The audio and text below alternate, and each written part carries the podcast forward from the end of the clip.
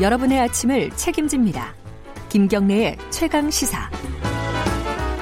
가장 핫한 스포츠 소식을 가장 빠르게 전달해드리는 최강 스포츠. 오늘도 KBS 스포츠 취재부 김기범 기자 나와 있습니다. 안녕하세요. 네, 안녕하세요. 새벽에 손흥민 선수 경기 있었죠? 어떻게 네. 됐어요? 골 못 넣었습니다. 아, 못 네, 넣었어요? 못 넣어도 음. 뉴스. 못 넣어도 뉴스군요. 예. 손흥민 선수는. 브라이튼이라는 팀과 토트넘이 경기했는데요. 정규리그 경기입니다. 아, 이건 챔. 챔피언스 그쪽이 네. 아니고요? 예. 요번 경기의 포인트는 손흥민 선수가 한 시즌 최다골 기록을 새롭게 경신하느냐 여부였는데요. 네. 현재 시즌 20호 골째를 넣었고 네. 오늘 경기에서 21호 골이 기대가 됐는데 음. 어, 결국 못 넣었고요.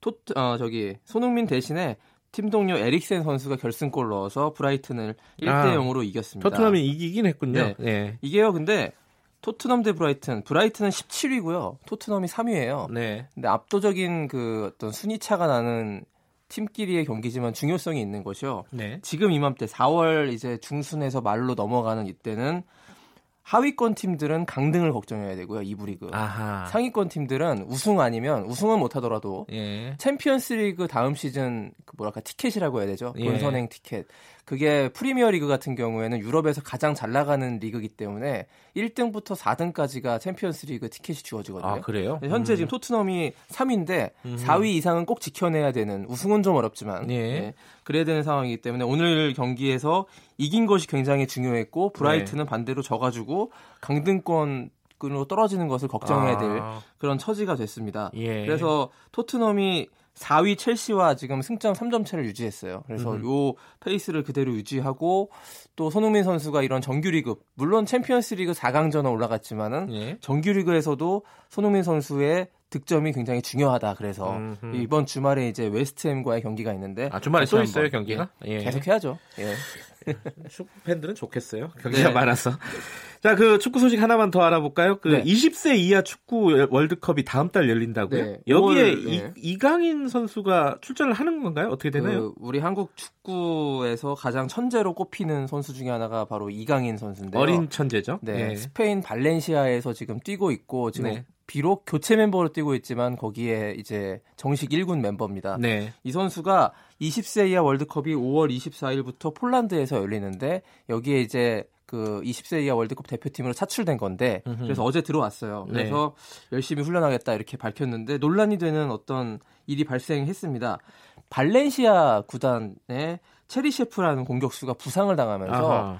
이강인이 필요해졌다 요런 이 얘기가 나오고 있거든요. 네. 이강 근데 이 20세 이하 월드컵이라는 대회는 그 축구 국가대표팀과는 달리 20세 이하잖아요. 예. 의무 차출 대회가 아니에요. 아하. 구단이 거부하면 그 선수가 안 나갈 수가 있는 거예요. 이 음, 대회에 네. 못 나갈 수가 있어요. 그래서 이강인이 필요해서 다시 부르면 어떡하나 이런 걱정을 지금 대한축구협회 그리고 20세 이하 축구 대표팀이 하고 있는데요. 일단 뭐 아직 결정된 사항은 아무것도 없고요. 이강인 선수 본인은 그런 거 상관없이 20세 이하 월드컵에서 좋은 성적 내기 위해서만 집중하겠다. 이렇게 밝혔습니다.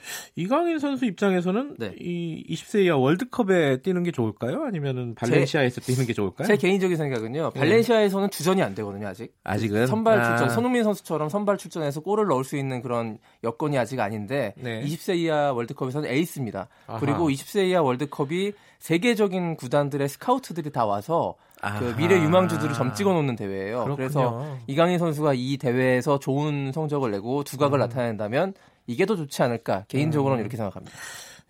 자, 그래도 뭐 축구 팬들은 네. 이강인 선수가 대표팀으로 뛰- 뛰면 좋겠다 이런 생각을 많이 갖겠네요. 예, 그렇죠. 네. 네. 메이저리그 소식 하나 알아볼까요? 자, 강속구 메이저리그. 네. 170km 강속구를 던지는 투수가 있어요? 그러니까 메이저리그는 강속구 수준이 좀 다르더라고요. 사람이에요 이게? 네. 세인트루이스의 조던 힉스라는 투수가 22일 뉴욕 매치전에서 168km를 기록했습니다. 야. 이 조던 힉스가 가장 빠른 공을 던지는 선수라고 알아두시면 되고요. 예. 원래 메이저리그 강속구의 대명사 하면은 그 뉴욕 양키스의 체프먼 선수인데 음흠. 이 체프먼 선수는 기네스 기록 보유자입니다. 171km까지 최고 시속을 던졌어요. 예. 그 근데 이제 체프먼이 31살이고요. 그 앞서 말씀드렸던 힉스는 23살인데 이 선수 젊기 때문에 앞으로 이 171km의 기록을 경신할 수 있지 않을까 이런 예. 기대감이 있는데요. 참고로 우리, 예, 예. 우리나라에서 가장 빨리 던지는 선수는 SK의 임- 엄정욱 선수가 2004년에 기록한 158km인데요.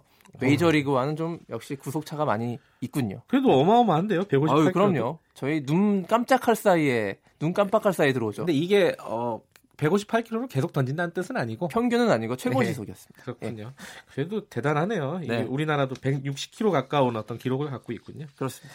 알겠습니다. 오늘 소식 여기까지 듣겠습니다. 고맙습니다. 고맙습니다. KBS 스포츠 취재부 김기범 기자였습니다.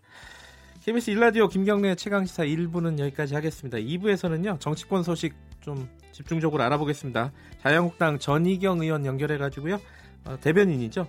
지금 어, 뭐랄까요 결사항전 모드로 들어갔죠. 어, 자유한국당 입장 좀 자세히 들어보겠습니다. 혹시 질문 있으면은 어, 문자로 보내주시면 제가 대신 여쭤보도록 하겠습니다. 그리고 바른미래당 내홍 사태도 어떻게 진행이 될지 짚어보겠습니다. 김경래 최강 시사 뉴스 잠깐 들으시고 8시 5분에 돌아오겠습니다.